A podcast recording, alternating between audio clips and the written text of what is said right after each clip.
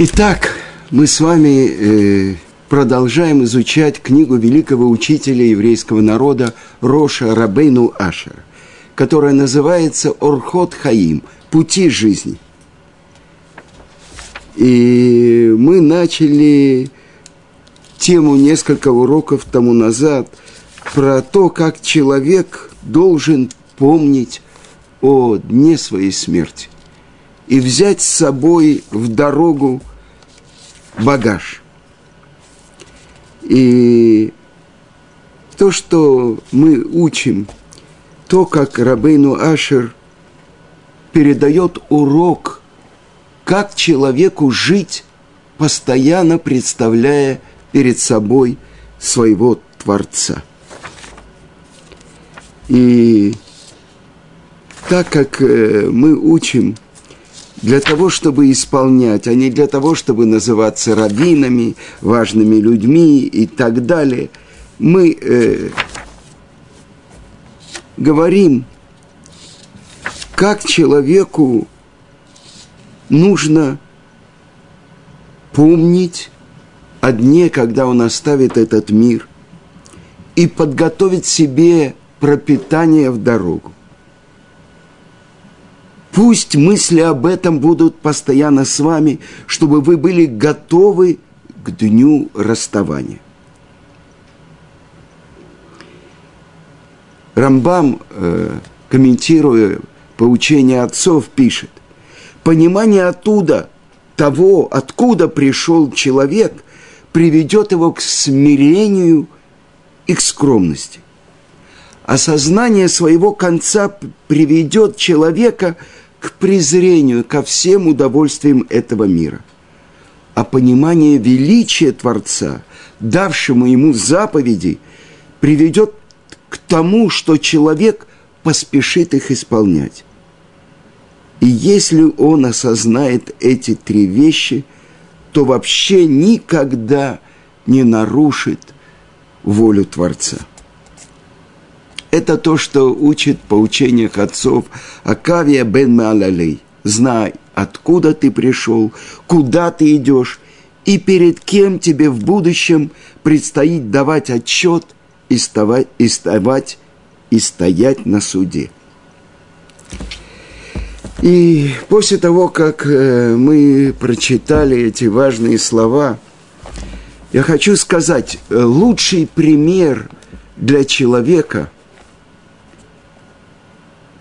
впустить в свое сердце эти слова, когда он видел тех людей, которые буквально живут по этим законам.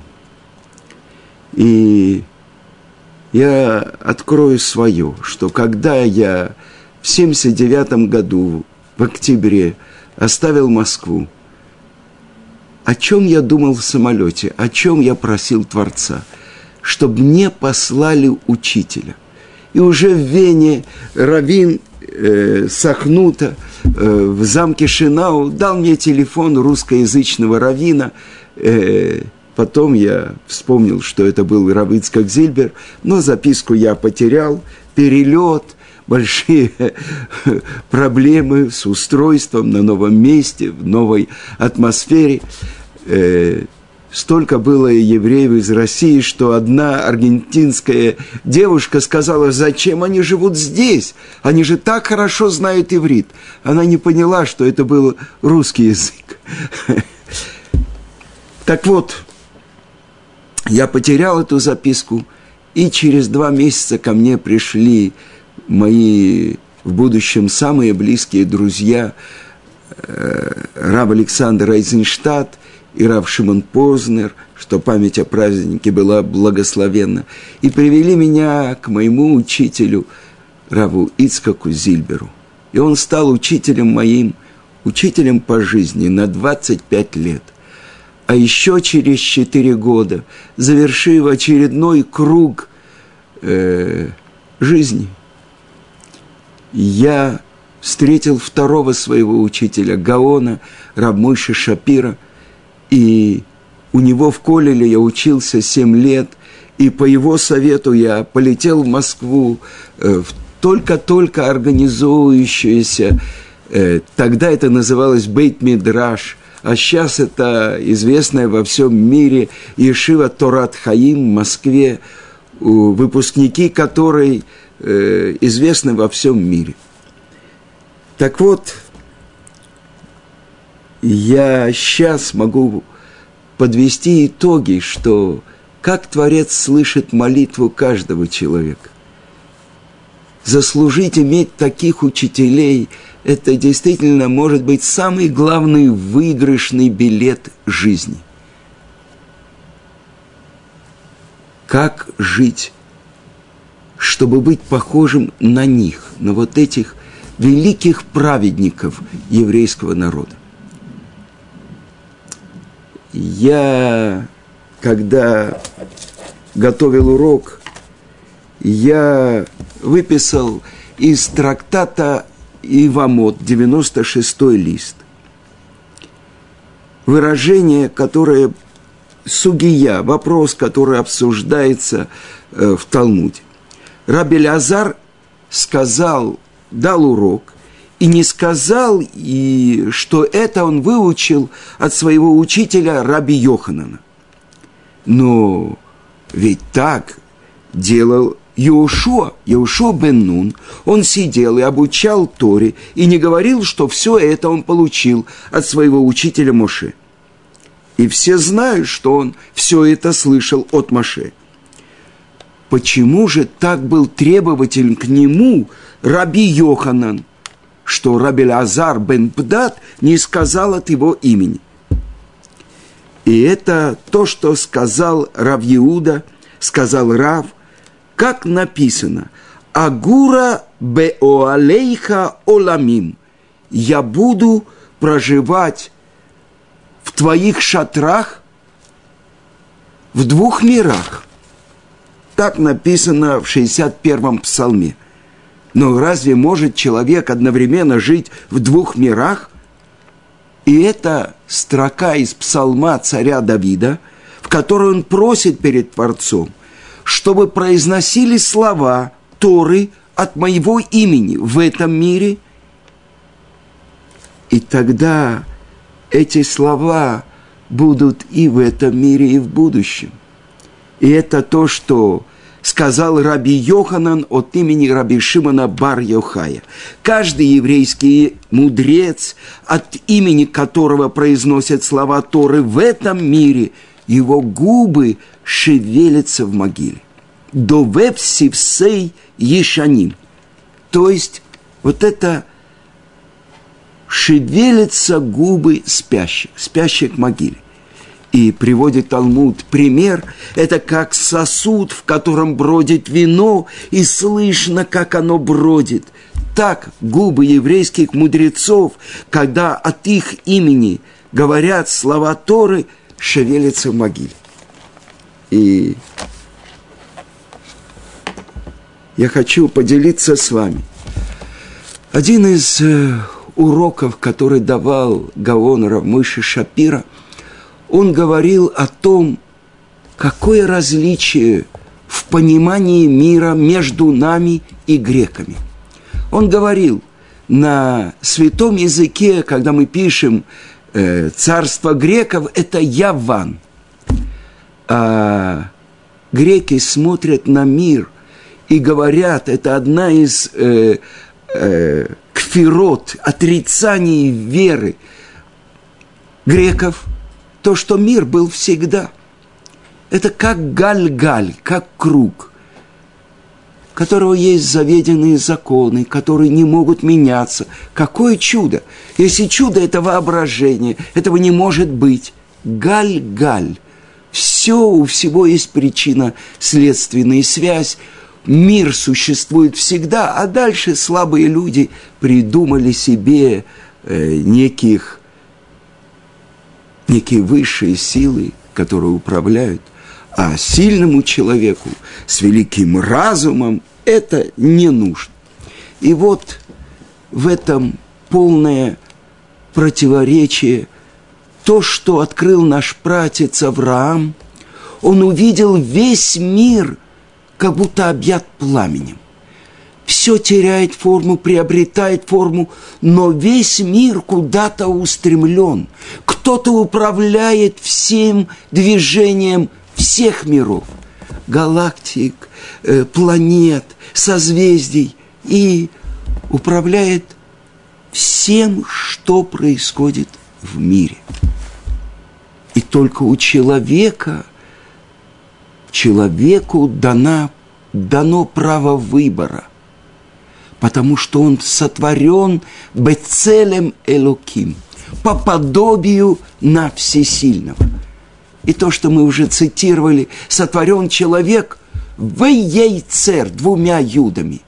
Творение для этого мира и то, что он может заработать – выполнив свое назначение, получить свое место в будущем мире. Так вот то, что мы выучили. То, что объясняет Гаон Равмыша Шапира.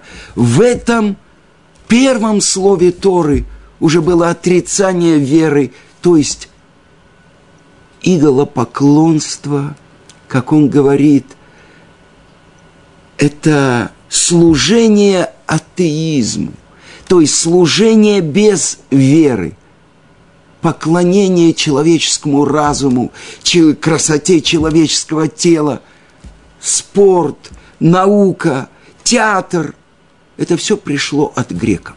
И в этом мире мы выросли, и в этом мире мы должны открыть путь к нашему предназначению, вернуться в дом, который построили наши працы, подойти к книге книг, которую мы получили у горы Синай, и стать компаньонами Творца. Ашербара Элоким Лаасот, то, что сотворил Творец, чтобы делать, чтобы у человека была часть в творении мира. И это зависит от его выбора, то, насколько он выбирает впустить Творца в свой мир. Или, вернее, прекратить выталкивать Творца из своего мира. Потому что это право, которое дал Творец человеку, и это то, что сказано у Рамбама, не так, как говорят – глупцы мира, народы мира. И не так, как говорят недоделанные из народа Израиля. Что Творец определяет? Заранее определяет, что такой-то будет злодеем, а такой-то будет праведником. Но это не так. Каждый человек может быть праведником, как Моше Рабейну – либо выбрать для себя и стать злодеем, как Яровам бен Нават. Не сказано, чтобы, что он может выбрать быть пророком, как Мушерабейну. У Рамбама сказано, до него и после него не будет такого уровня пророчества. Он отец всех пророков. Но стать праведником, победить полностью в себе дурное начало и посвятить себя полностью Творцу. Это называется праведник. Либо злодей, Яровам бен Ават, это первый царь Израиля, который отделил десять колен и сам грешил и заставлял грешить весь Израиль. В Дании, в Бершеве он поставил по золотому идолу и сказал «Эля Элохейха, Израиль» то, что говорили Эреврав, когда был построен 17-го Тамуза золотой телец, который на следующий день, сойдя с горы Синай, сжег Моше Рабыну. И эту воду с пеплом этого золотого тельца он давал пить тем, у кого не было предупреждения, не было свидетелей о том, что они поклонялись идолам. Так вот, продолжает Рамбам в законах от Шуве в пятой главе, проверим наши пути, исследуем их и вернемся к Творцу. А в первом законе пятой главы он говорит, право дано каждому человеку. Если захочет, он может склонить себя на путь добра и быть праведником. А если захочет, склонить себя и быть злодеем. И продолжает Рамбам. то, что сказано, что это великая основа и столб всей Торы и заповедей. Как сказано в Торе, посмотри, я дал тебе сегодня жизнь и добро, смерть и зло. И написано, посмотри, я дал вам сегодня благословение и проклятие. Другими словами, право выбора в ваших руках. И все, что захочет человек сделать, может делать, хорошее или плохое. И не заставляет Творец людей по его приказу делать добро или делать зло. Но их сердца в их руках. Это то, что учит учитель всего еврейского народа Рамбам.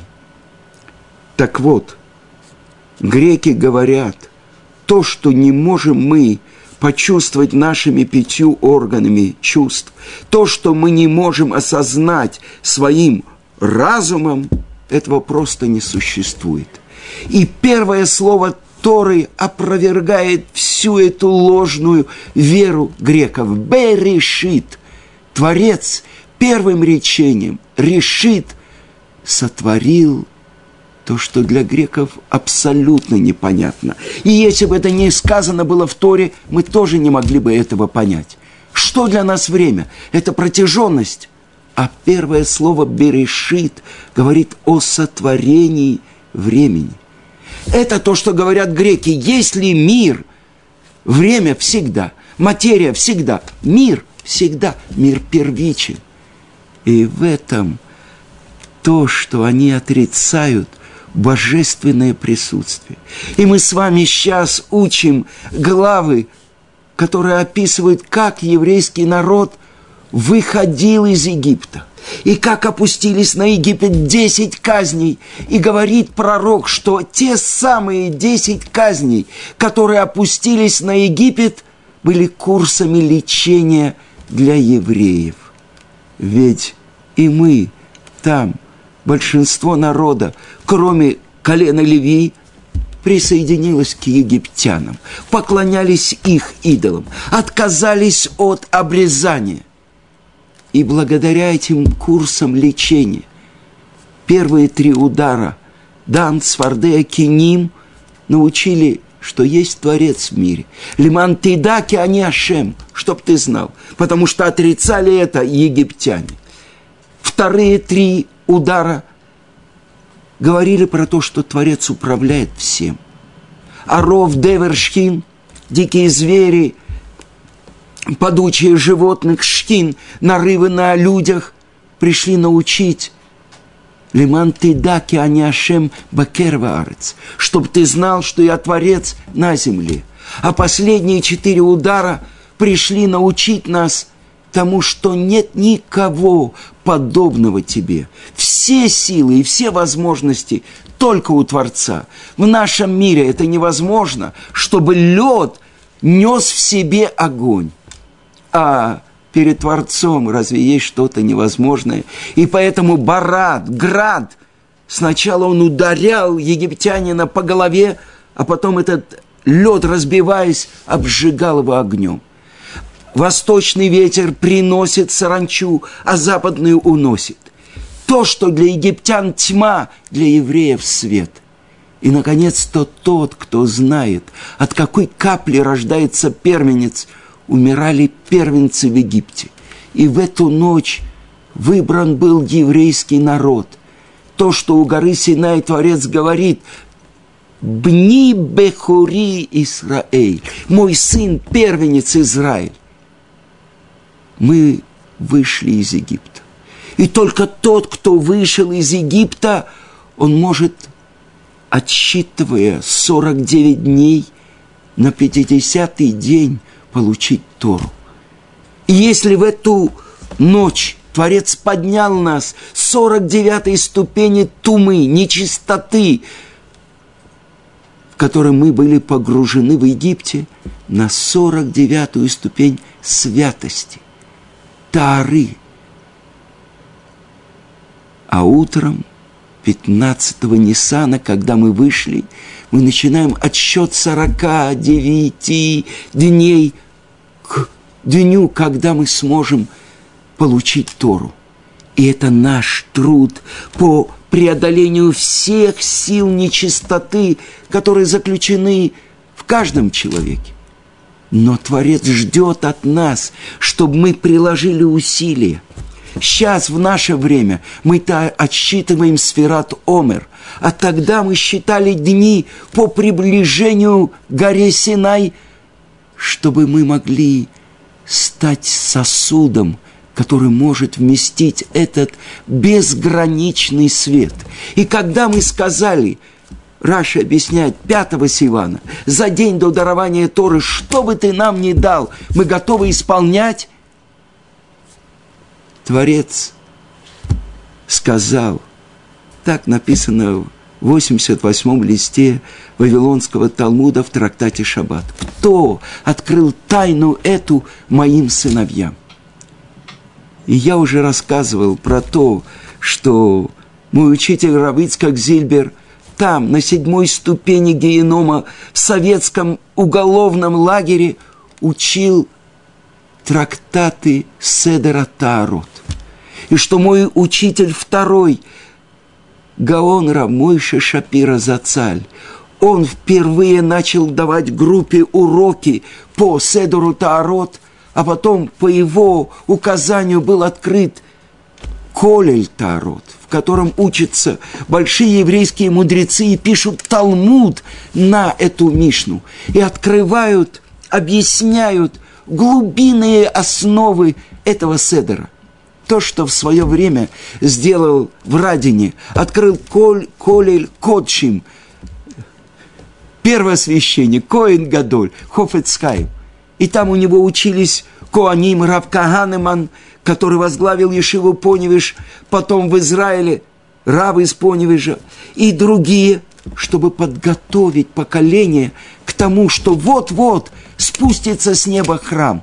И как же мы будем там служить, если мы не будем знать законы? А следующий раздел Мишнает – это то, что Колель такой открыл Гаон Равмойша Шапира Зацаль, чтобы евреи – пришли к этим раввинам, которые учат досконально эти законы очищения. И благодаря им они смогут очиститься и войти в храм. А ведь мы находимся в поколении Иквета Дамишиха. И вот эти великие праведники нашего поколения, Рав Ицкак Зильбер Зацаль и Гаон Рав Мойша Шапира Зацаль, они проложили эту тропинку. Они подготовили путь, по которому завтра, уже сегодня распространяется сеть Колелей Таарот, вечерние Колели Таарот открываются. И это то, что Творец говорит. Сделайте, постройте мне Бейт Мигдаш, и я буду находиться в вас. И это великая основа. Бецелем Элуким, по подобию на всесильного сотворил Творец этот мир. На одном из уроков мне пересказали, мы знаем, что когда мы надеваем тфилин, мы пишем на себе имя Творца, который установил границы миру. Ше амар леоламо дай. На руке мы пишем букву шин, затылке у нас узелок далит, здесь у нас э, э, на тфилин маленький узелок, это буква ют, шин далит и ют. Я не произношу это имя, э, это имя написано у нас на мезузах, и это то, что мы пишем на своем теле, надевая тфилин. Но на одном из уроков Гаон Рамыша Шапира привел Рабейну Бехая. Рабейну Бехая пишет это, об этом, что сам человек, на нем написано это имя. Он объясняет, что на твилин, который мы надеваем на голову, с одной стороны шин с тремя э, палочками, а на другом с четырьмя. И есть разница между ними. Тот твилин, который с четырьмя головами, это говорится про свет, который окутывает весь мир. Это говорится о той шхине, которая окружает. А шин с тремя палочками – это тот шин, который, та шхина, которая находится внутри. Если человек заслуживает, он становится тем, кто несет ее в мир. И это то, что открывает Рабейну Бехае, и то, о чем говорил Гаон Равмойша Шапира. Где это написано? На самом теле человека. И если мы посмотрим основание нашего носа, то мы увидим ту самую букву «шин», и он приводил другие источники, что буква «далит» тоже находится на теле человека. И там, где у человека брит кодыш, у еврея там буква «юд». «Шин», потом «далит», потом «юд». И это то, что видели и ощущали все. Гаон Рамойша Шапира – Куда бы он ни приходил, где бы он ни оказывался, все подтягивались, все как бы э, хотели подняться на цыпочки, потому что сюда входил царь. Потому что мне стало понятно, он всегда и днем, и ночью нес на себе это имя Творца на своем теле. И когда Три с половиной недели тому назад сняли эти тфилин, которые он нес всю свою жизнь. Его тело, его душа предстала перед Творцом и дала отчет за все прожитые годы жизни. Но показатель того, если плачут, когда провожают еврейского мудреца, это показатель, что ушел великий праведник, который здесь, в мире, открывал проявление Творца. Обычно, когда уезж... умирают такие великие э, главы Ишив, как Гаон, Рамойша, Шампира, отовсюду прекращают занятия, привозят автобусы с учениками. Здесь было по-другому – когда мы провожали нашего учителя. Сотни, тысячи, десятки тысяч единиц. Каждый пришел, его никто не звал. Объявили, как? Ушел наш учитель. И слезы умывали лица этих учеников. Они оплакивали свою тоску, свое горе. У них забрали учителя жизни. Но часто в своих уроках Гаон Рамыша Шапира приводил пример. Что называется жизнь? Он выучил это из источника живой воды. Маян Маим Хаим. Что это значит?